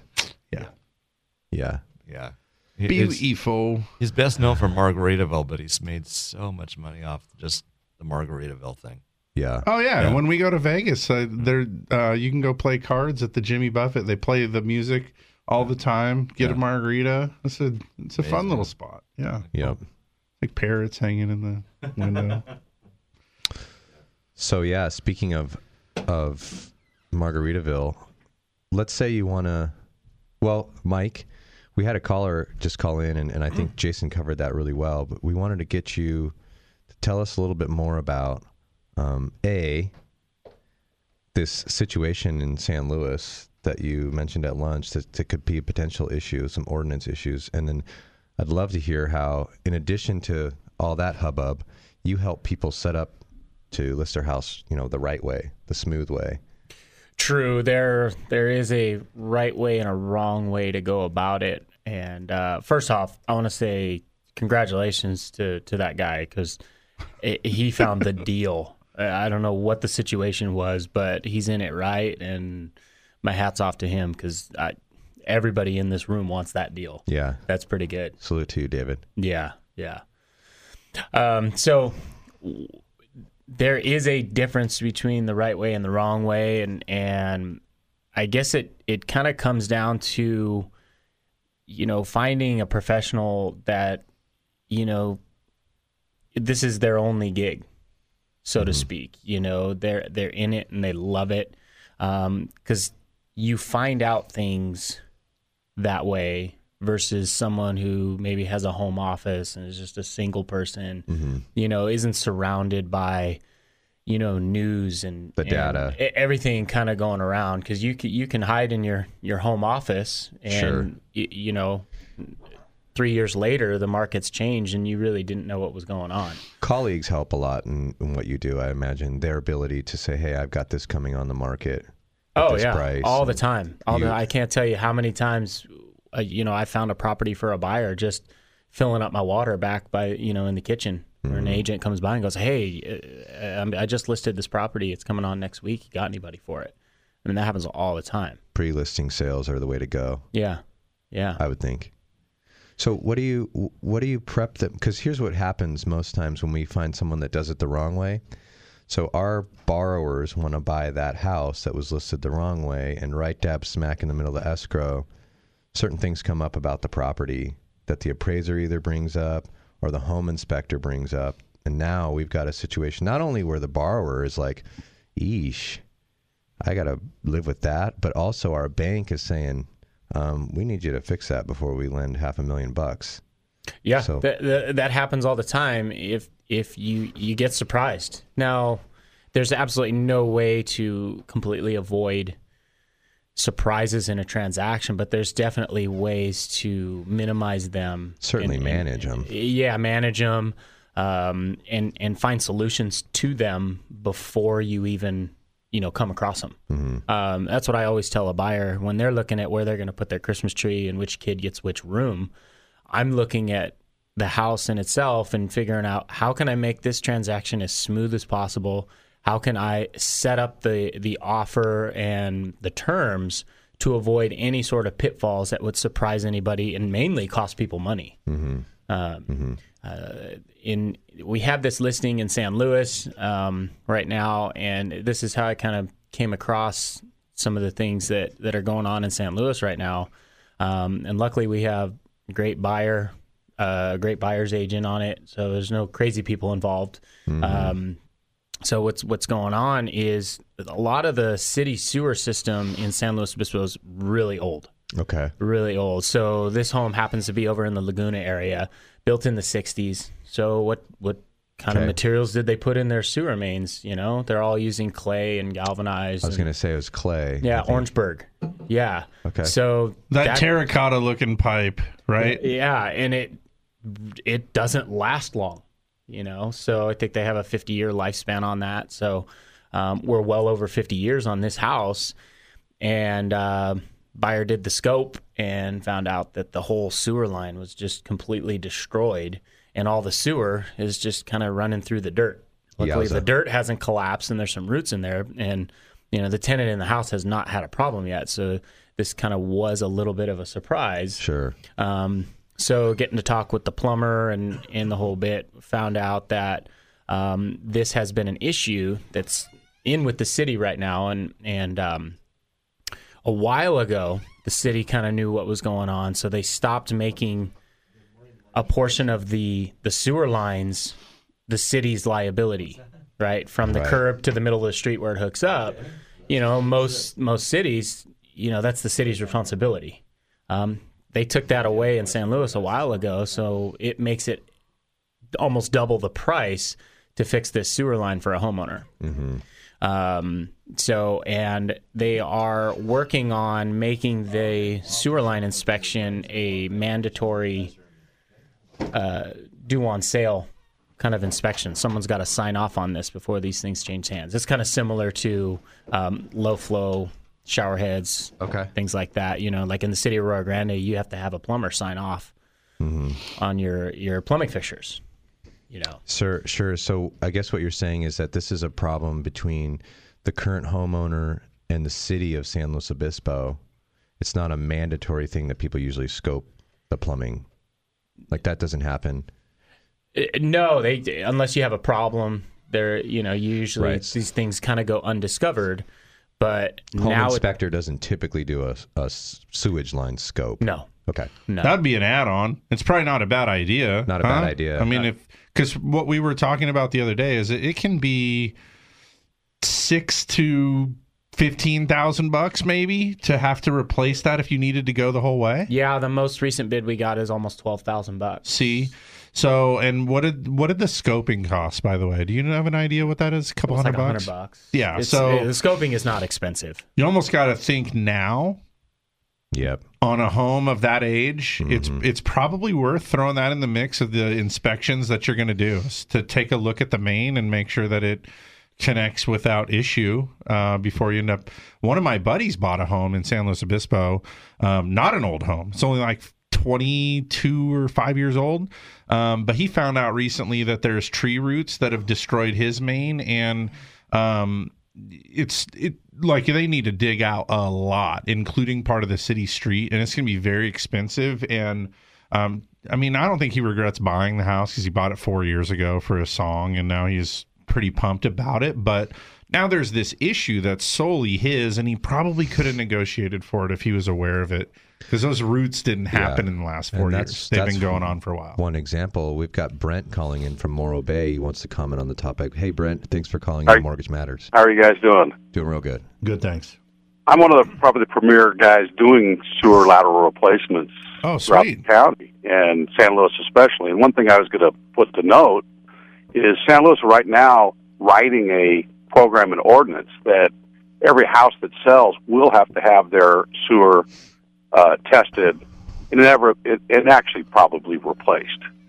Yeah. Which is tune about you know they're talking about 350 uh, houses a year that sell in San Luis, and they're uh, what it is is it started in Berkeley is uh, one of the major problems with these sewer lines, even if they work good and they have the roots and the clay, is I and I, where water actually is leaking into the sewer system. Mm-hmm. And San Luis has a huge problem with I and I. With every time it rains, the sewer plant just gets deluged. So Brett, uh, Ber- Berkeley got a cease and desist to start replacing sewers. San Luis is going to be ahead of the curve, and they're going to require scoping and or you have to prove that your sewer uh, makes code, yeah. and it almost invariably, even though if it looks good, there's isn't even tree roots. They're going to say no. You, we want a you know an actual uh, water test Mm-hmm. uh, to so that it makes. So it almost is going to be that every house has to have a repla- every house that's sold, you know, in your world is going to have you know new new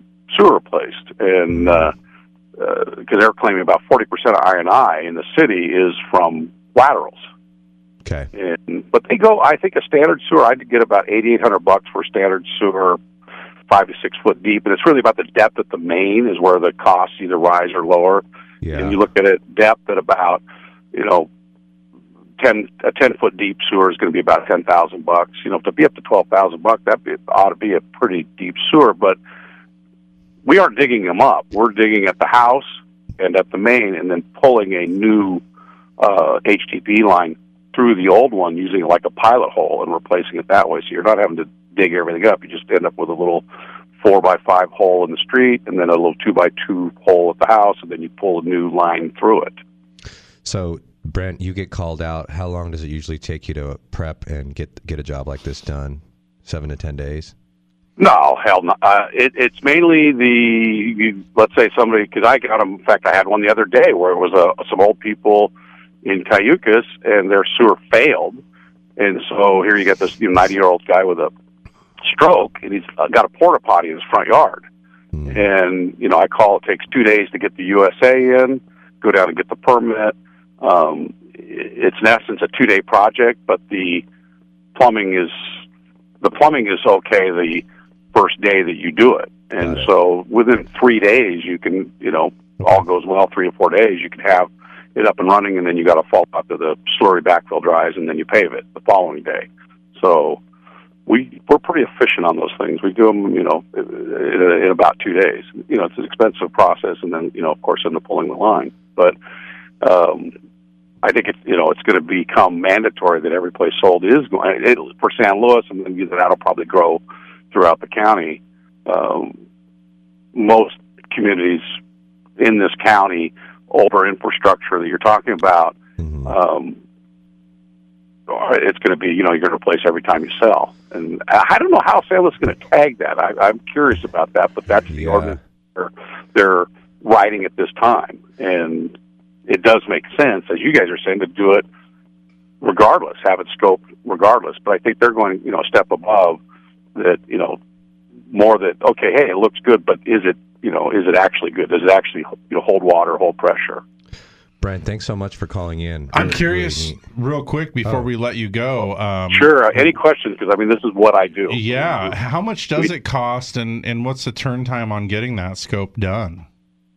Scope. I have a uh, scope. Is you call, you can have that scope that day. I mean, Okay. Scoping is is is you know not that not that big of a deal. I you know you know it's like you say it's a couple hundred bucks, yeah, two hundred forty bucks, something like that. Come down and and scope it. But I mean, you know, uh, you know, San Luis used to do it for free, but then they held it back. Some like Cayucos, the, the uh, sanitary district will come out and scope yours. Uh, Morro Bay, not so much. And uh, uh, you know, San Luis used to have a a sewer replacement program where they actually had budgets and they helped the homeowners, you know, in fighting R and I, and they had a rebate for replacing your sewer, and they uh, as well as they waived the permit fees, um, which was quite the savings, about two thousand dollars in savings. They've budget wise quit doing that about I don't know four years ago, but if you know if um, you know if they're going to uh, re- reap the benefits, of, you know the realtor's politic for at least getting the uh, uh, encroachment permit waived, which is about twelve hundred bucks of the price of the job. Um, that would be you know quite a boon for homeowners if they're going to be doing you know, let's say 400 sewers a year, you know, if that's 10 grand, that's 4 million bucks in sewer. Uh, you know, I'm licking, licking my chops. yeah. But any, it, you know, yeah, but any other question, it's not, and it's not very intrusive. Nobody has to move out. I mean, you know, we we do them while the people are living there. You just say, hey, don't flush for a few minutes because the actual, once you everything, get everything prepped and ready, the actual pulling the line and connecting it is only a couple hour project. Huh. So, I mean, it's not very, not very intrusive in that respect. Sounds like it's a good time to, to start getting into that business. Not that you want more competition, but sounds like your heyday is coming. Well, I don't know if there, you know, it's, it's not a big competition. And I work for a lot of different plumbers. And I, I'm the guy that does the digging out in the in the in the street. I see. And there's not a lot of guys that specialize in that part of it. And plus, over the years, we've we've you know we've got darn efficient at it. You know, like I said, you know, used to be a three or four deal a day deal. Now we've got it down. It's a two day deal. You know, we, mm-hmm. Brent, thanks so much out. for calling in. Real good call in. Appreciate Appreciate it. the contribution. Yeah, thank you. Talk to you guys. Bye.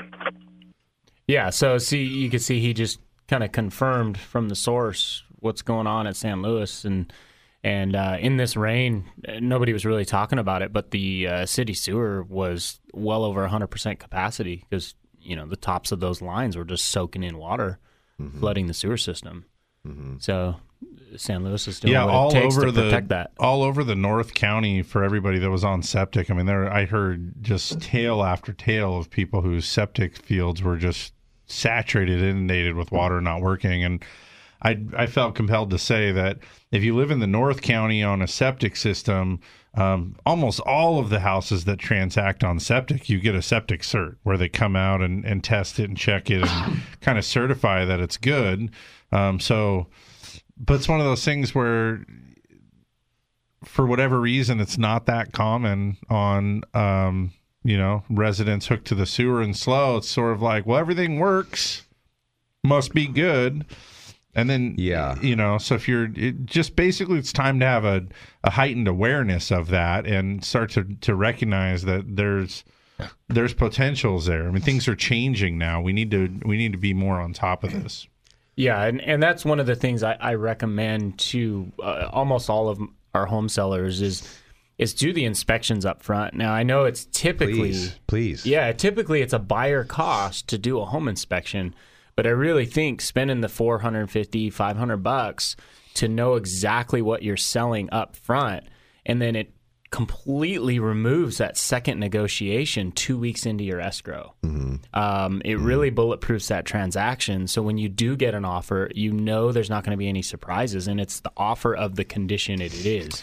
as somebody that just sold and bought a home, I got to tell you that that component of it was something I was not anticipating on either side. That secondary negotiation. And the agents that bought my house really used it as a second negotiation. And the the the bummer about it was is that you know I was already in another transaction and, and actively making the everything I needed to do to move my family. And um, which by the way is incredibly stressful and um, and so I really felt like I was kind of over a barrel then with this request for repairs. And you know I I'd done my homework. I knew what was likely to pop up but the the just the idea I mean it seemed that the motivation was to make this grounds for a secondary negotiation. And I just I just wasn't mentally and emotionally prepared for that. And and to be honest with you, some really aggressive agents use that as a strategy because if you're in a multiple offer situation and you're dealing with buy, you know, you're competing with other buyers, it's like, hey, let's overbid for this house, knowing that we're going to tie it up. They're not going to be able to sell to any other buyers. Mm-hmm. This house is ours, but we're going to go in two weeks later at the last possible minute. The sellers already purchased another home. They're looking to make their move. They're tied in. They feel like they're kind of backed into the corner. Now we're going to hammer on them and ask for a whole bunch of stuff or ask to lower the price. And and a lot of people will do that knowing day one that's what they're going to do. That they're not going to Strong, stick at that it's a original strong price. position. It's a strong position. It is, but you know what? At the end of it, you know, and for me, like I work in this industry, and I just kind of went, "Huh, I get it. I see what you did there." Noted.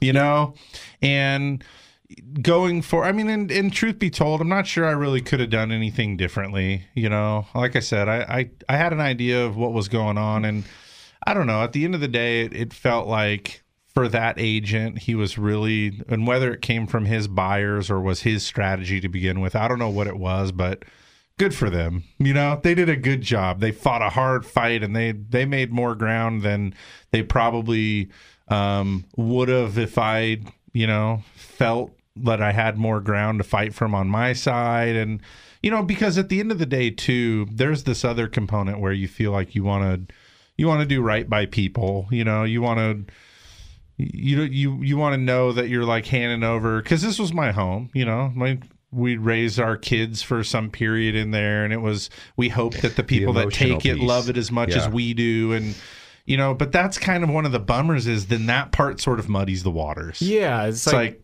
like, why does it have to be a fight? Why can't it be a win-win from the beginning? right. You know why?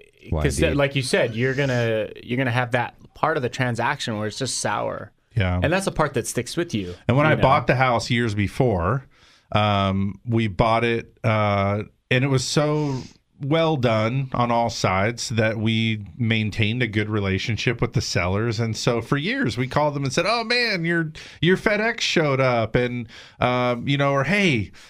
I'm having this issue with the irrigation thing. Did you guys ever have this? And you know, and they'd say, "Oh no, we'll come by and show you what to do about that." And felt like there was because of the way that it was handled, there was always this really open, you know, good communication. Whereas when you don't handle it like that, now it's sort of like, man, I don't, I'm not interested in helping you. You, you know, you ran you ran me over the coals when you knew you could, and that Right. that stings I've been a little. waiting for this moment when you said please.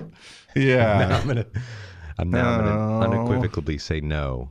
Yeah, yeah, that's it- it's it's really what we strive to avoid. Right. You know, the whole thing. I, I think another great thing that you do, Mike, I've done this with you in transactions before, is you say, hey, look, yeah, I mean, you're aware of what goes on on our side of the table.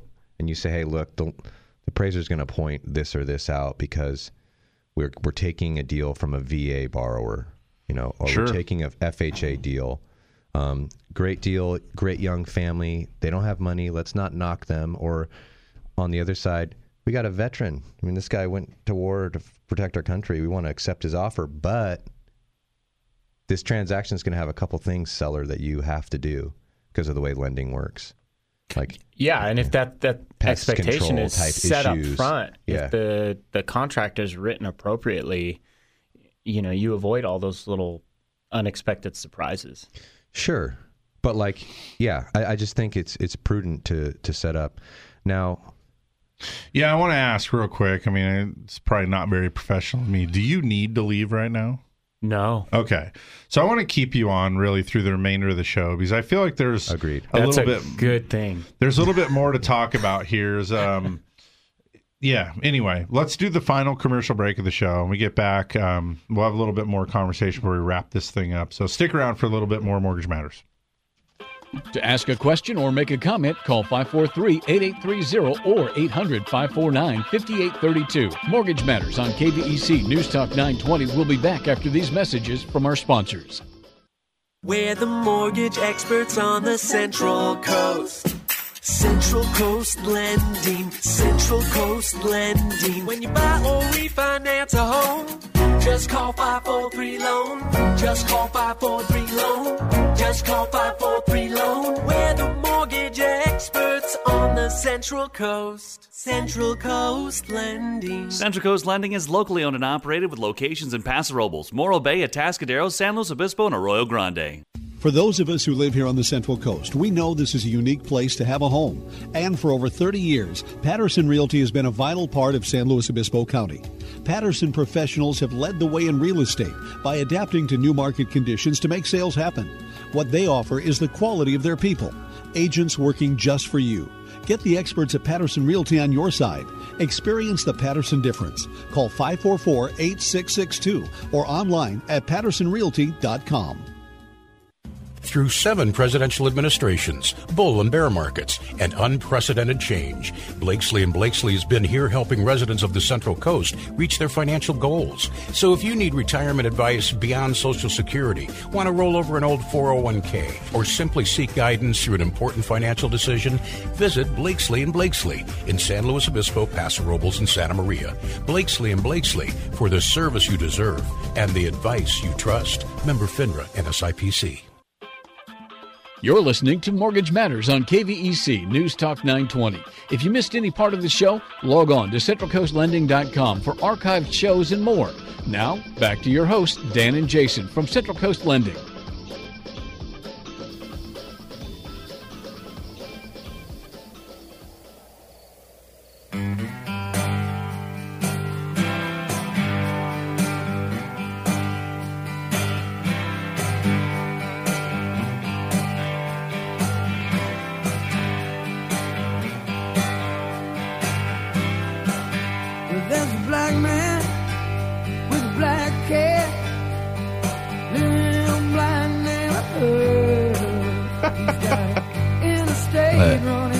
I think yard. Eddie Vedder was inspired by John Cougar Mellencamp. I'm sure. I'm he's just sure. like,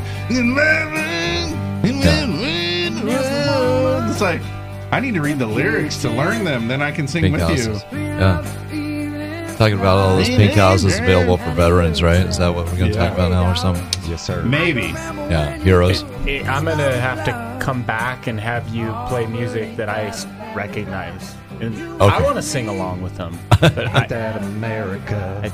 I, I don't know these ones. I'm Oh, sorry, I'm guys. sorry. That's sorry, okay. guys. Nice mullet. That's what my hair looked like in fourth grade. Did you have a mullet? Oh yeah, baby. I was a goalkeeper and I had a mullet. I'll send you the picture. I'm a Whoa. classic rocker. They all know it. They Right know. on. And Yeah. classic country, too. Yeah, but I'm more a rocker classic. through and through. Yeah. Yeah, pretty much at a John Cougar Mellencamp, the whole song, your lower lip is like tucked into your top teeth because it's just like those great riffs the whole time. All right. You know what I'm talking about. I do. Send me a I list do. of songs that are contemporary. We'll have you Too. back, Mike, for sure. For Mike. He won't play anything. We'll, have you Contemporary back. to Mike. we'll play Pantera or something. There we go. we just got to watch the. We just got the problem with Yeah. the, some of the new ones is um some of the language you can't use. Language. Yeah, yeah. Language warning. All right. I want to roll us back into one of the places where we started today's show. Um, it's always nice to kind of come full circle and, and end where you started. Um, Good radio. one of the things we talked about was this idea of the bubble. Okay. And okay, so there's bubble talk. We can't all agree about where the market's headed. And to me, uh, it seems so painfully obvious where all the indicators are that this shortage is nothing new and it isn't going away anytime soon. And especially here in San Luis Obispo County, for reasons we talked about earlier, people want to commute here. If you're willing to work there and drive here and spend 15, 22, 25 hours a week in the car to live here, and you, people want to buy here and they want to be here because this is paradise, right? We we pay that paradise tax. But anyway, going back to it, hmm. there's all kinds of reasons why we got supply side problems. And you want to talk the bubble talk or not, which side of the fence you're on, I don't really care. Tell us, Mike, what does it matter if you own a house in the market today, unless you plan to not own a house anymore? You're in it, right? You're, You're- staked in the market. Absolutely correct. And and what's funny is I had a lot of this bubble talk on on uh, our our monthly webinars that we do uh, for the market update. I mean, you could check out the YouTube channel and check out some of the old ones, but we talk specifically about the bubble and the supply and demand and and how we're not going to be popping Sure. like we did before. But um, if you are selling a house and buying a house in that same market, it it's relative.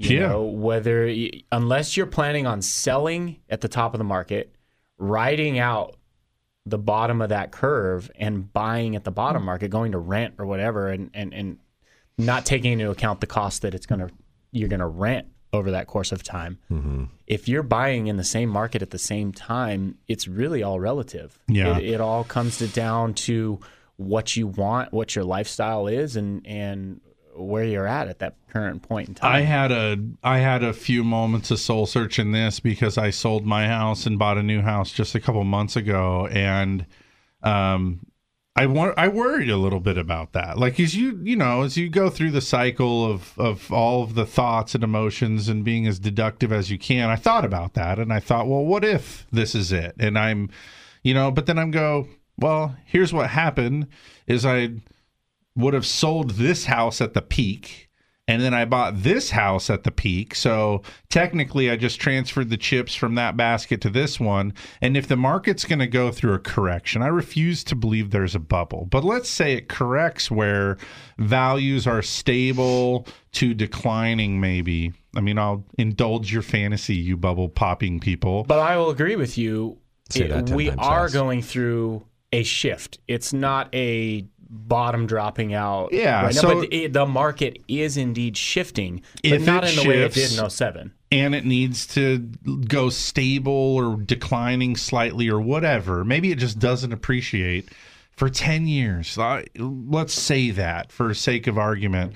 Then I'm going to ride out that 10 year thing because I'm going to be in the county here for 10 years. Mm-hmm. I'm a homeowner. I was before I am now. I will be in 10 years. So mm-hmm.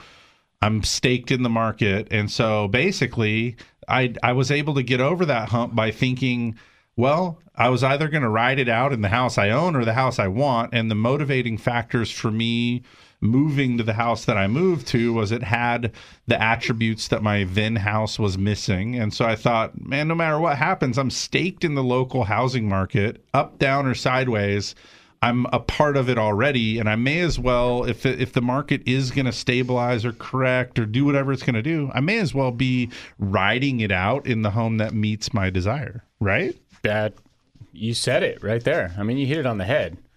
You know, unless you need to sell and move somewhere else, and even then, you can you can take a look at the market in the the the past of that significant that market. You know, you can find the trends of what it did in the past. If you're moving to like Seattle or Albuquerque or somewhere else, you know, outside of this area, you can kind of take a look at well, what is what did that do in the past? Sure. you know, and kind of compare that to your, you know, appreciation rate here, appreciation rate there, whatever. But I mean, it's really difficult to time the market. Yeah, it's, I mean, it's, it's to- a fool's to- errand. to It's well, and even errand. still, right now, let's talk about. I mean, and we do this for a living, so you know some of the actual mathematics of it. But uh, we would give three different answers for what the peak of the housing market was back in the. I mean, what do you want to call it? 05, 06, 07? I say 07. Mhm. yeah, October. Yeah, 07. of 07. Yeah. That's late in 07. Yeah, that's when it was starting to the the the engine blew out, and the the pilots had to take the wheels back. The mortgage bank that I worked for in 2007 went out of business in May. Yeah, but you happened. They knew before all the people out in the world. Uh, there was a website called the Implodometer that was tracking failing mortgage companies at the time. And it was mind boggling how fast banks were popping. Um, and I'll agree with you that the, the peak probably happened somewhere after that because that was one of the leading indicators as these mortgage companies were going up in flames earlier in that year. But we knew it was about November of 2006. Dan and I, we worked for the same company, and we had a conversation that we knew mathematically this company couldn't survive past June, and it proved to not last as long as we thought it could. Uh, but anyway, point Well, being, said, three other it- ans- three it's answers. still difficult for you to look back and find, you know, true top or true, um, you know, this part or this time. You know, was because what if you bought a house? There was some killer deals. I'm doing pipeline cleanup right now of our database for the company, and so I'm looking back at loans that we did in 2009, 2010, 2011. Um, and some of those deals where just the beauty of being able to look back and compare them through the years, it's kind of a trip how people that bought in 2010 had homes that were still declining in value you know? So they they made that purchase and then in 2011 i'd see a refi for them where it was less than they bought it for. Or um, and then in 2012 it was kind of back to what they bought it for but just really interesting. Um, so, point being is like you said, it's difficult to time the market. I'm going to argue that's almost impossible. And yeah, if you and if you bought or sold at some point in the market, um, congratulations if dumb luck worked in your favor.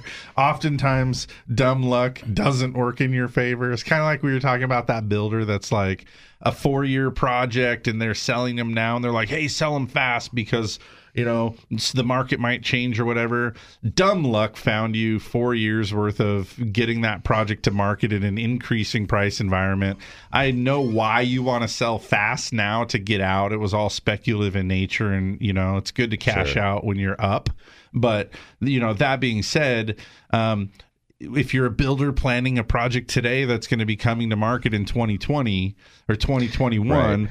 You know what are you anticipating there Yeah, he was worried about losing money, though, he'd just sell the lots and not build the houses. So he is still got chips at the table when he's ready to play. Maybe. he could sell those lots. There's new construction loans out there. He's going to build them, and he's going to be on everyone's back to get it done. But at the end of the day, I think we talked about it. New construction's a good thing. New construction can make people move. Oh yeah. You know what I mean? Especially if you get custom And then you move out of your house, and now the new home buyer can buy your old house. Are you guys seeing much market for lots? Do you see? Is there enough dirt around? There's a lot of dirt around, but it doesn't pencil out in most cases. Yeah, It's um, between the permits and the you know the cost to build. I feel like doesn't pill. people that are sitting on dirt say, "Well, if you built this house at this average price per square foot, and then um, kind of backed all the way down to it, they go, well, that that's what this lot is worth then." And so it's almost like it's gonna it's gonna end up all of the the total of all the dollars in are gonna end up basically at the break even of like what you could have bought some other home for. So you have to be in a position where you know that that you're not building and going to finish with a hundred thousand dollars equity. You're just going to finish with the house that you got that you really wanted with all of the things that were really important to you. Um, and you're not coming out all kinds of ahead for having built, right? That's that's right. So I object to that, but a different show. okay, let's do that next time you're on. Yeah. we can talk more about that. Uh, Mike, I want to thank you for coming in today. I really appreciate it. Uh, both mics, actually, because I know um, ordinarily this is a day off for you too, sir. You bet. Um, not Yeah, for real you. estate agents. You dudes work all kinds of Saturdays and Now I'm gonna leave here and go show some houses. So Good for you. Um, anybody who wants to get a hold of you today, how can they do that? Uh, you can call us at 805 591 8107. Um, That's our main line right there. Awesome. And of course, if that's too quick and you guys need to get a hold of us, contact Mike. Do it at 543 Loan or CentralCoastLending.com. Thanks, everybody. We'll be back next week with another brand new live episode. Thanks again, guys, for coming in. Everybody be safe.